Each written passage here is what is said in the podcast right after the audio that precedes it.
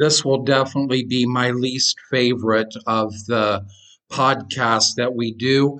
But just because I'm kind of new to this, um, everybody told me that I needed to do it. And so I just kind of want to introduce myself now that I have introduced the ministry so that maybe that will give you some idea of why you want to listen in the future or why not. Um, I have been blessed to be in ministry. Pretty much, I was, I actually fully gave my life to Jesus Christ when I was 17 at a youth retreat. Um, and um, actually, I had just turned 18, I'm sorry, at a youth retreat. And um, I wanted to go into ministry because I had come out of a little bit of a tough life, a little bit is, I guess, putting it mildly. Um, I was a pastor's son. And so I grew up very much within the church and within ministry. Um, I played the church game. If you know what I mean, we would have revival at church and I would go forward and cry and tell God I wanted him to come into my heart, but I wanted him to come into my heart and live my own way. And that doesn't work. And it always led to falling back away from everything and desiring what it was that I wanted in my own life. But when I had just turned 18, I was kind of pushed into going to a youth retreat in a town that we had just moved into just a few months before. And um, I fully gave my life to Jesus Christ and decided that I wanted to go into ministry.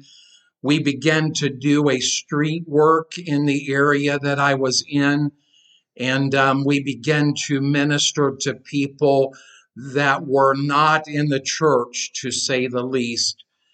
And then that opened the door as the pathway went down. I began to travel and do revivals. I've done revivals and special services in just so many different denominations and groups.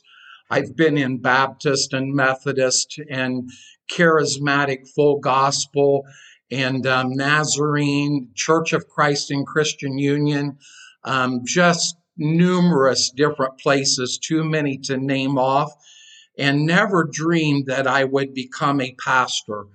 That was the bottom of my list.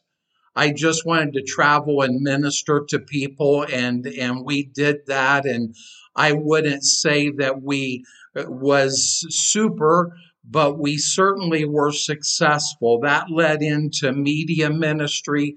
Um, I was doing television and a number of radio stations across the country um, that went into several states. And we did a newsletter magazine that went into, I think it was over 30 states that that went into.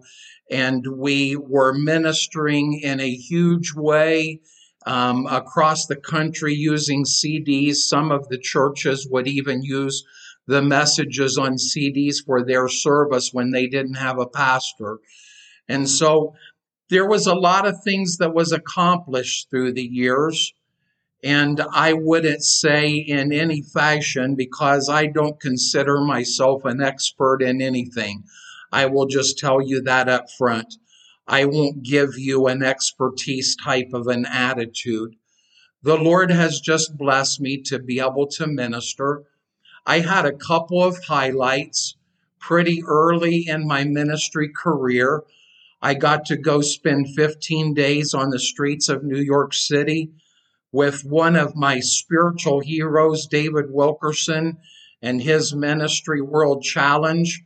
Um, and, and that was just a phenomenal shaping experience. I also got to go to New Mexico and spend a number of days there working amongst the Indian people, the Navajo Indians there, and helping to do a Bible school and help build a sidewalk and and some other things that took place. And so that was a couple of shaping things in my ministry early um, as as I began to go into the pathway that the Lord laid out. Then in I 1980, um, I'm sorry, 1990, 1980 was the year that I graduated and got saved. 1990, um, I began to do some pastoral ministry um, as well as the traveling. So I was doing both.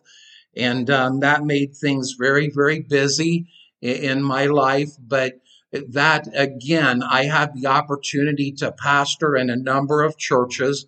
Um, and um, there are good things and bad things when you are in the pastorate. That's just the reality of it. But that kind of where was where the ministry shaped. When I left Arizona uh, some two and a half, three years ago um, and came to Iowa, I didn't intend to go back into the pastorate. We were doing the warrior sword, um, never knowing that the warrior sword was going to end up being what it is now. Um, we got the, I, I, should say that I had a lady that lived in Illinois that I had gotten the blessing to pastor. Her name was Betty. And um, she contacted me one day and said, Are you going to restart the Warrior Sword? And she became our only financial support. And we began the warrior sword and and the rest is kind of history in that the warrior sword had been before, but we had shut it down, and that was an unfortunate decision. Um, but we had shut it down, and that started us back up again. And the Lord has just blessed that tremendously. So that has led up to the the ministry here of the podcast. And i don't offer you a bunch of letters behind my name. I've i've got credentials. Um, i've been licensed in a couple of different denominations. I now am ordained with the international evangelistic association and that is a great honor to me and and i love my association and so it is it is something that the Lord has shaped and developed in my life. And again, as I said in previous podcast, if you would have asked me, is that the direction that you are going to end up going? I would have never dreamed that. But I am very, very blessed and I appreciate the reality that all those things has led me to here. Does that make me qualified for you to listen to? I don't know. You can determine that yourself if you will take some time to listen. I'll leave that between you and the Lord. But again, I'm not on here to offer you qualifications. I have been very, very blessed and seen just numerous, numerous people come to the Lord. And we've got to do some really cool things like sending Bibles into Africa was one of the things. And of course, getting to do the media ministry gave me the opportunity to meet lots of people. And then the revivals all over the country and all of those things. So I have gotten the opportunity to, to do a lot of preaching. At times, hundreds of messages in a year and, and just lots of it. And I'm very grateful for that. That has given me stacks of messages that I have now. And I still am not sure exactly what I'm going to do with all of those messages, but I do hope that you will go on the journey with us. It is my honor, and um, I, I consider it a great blessing to have been the one that got to found the Warrior Sword Ministries and what God has done to use that.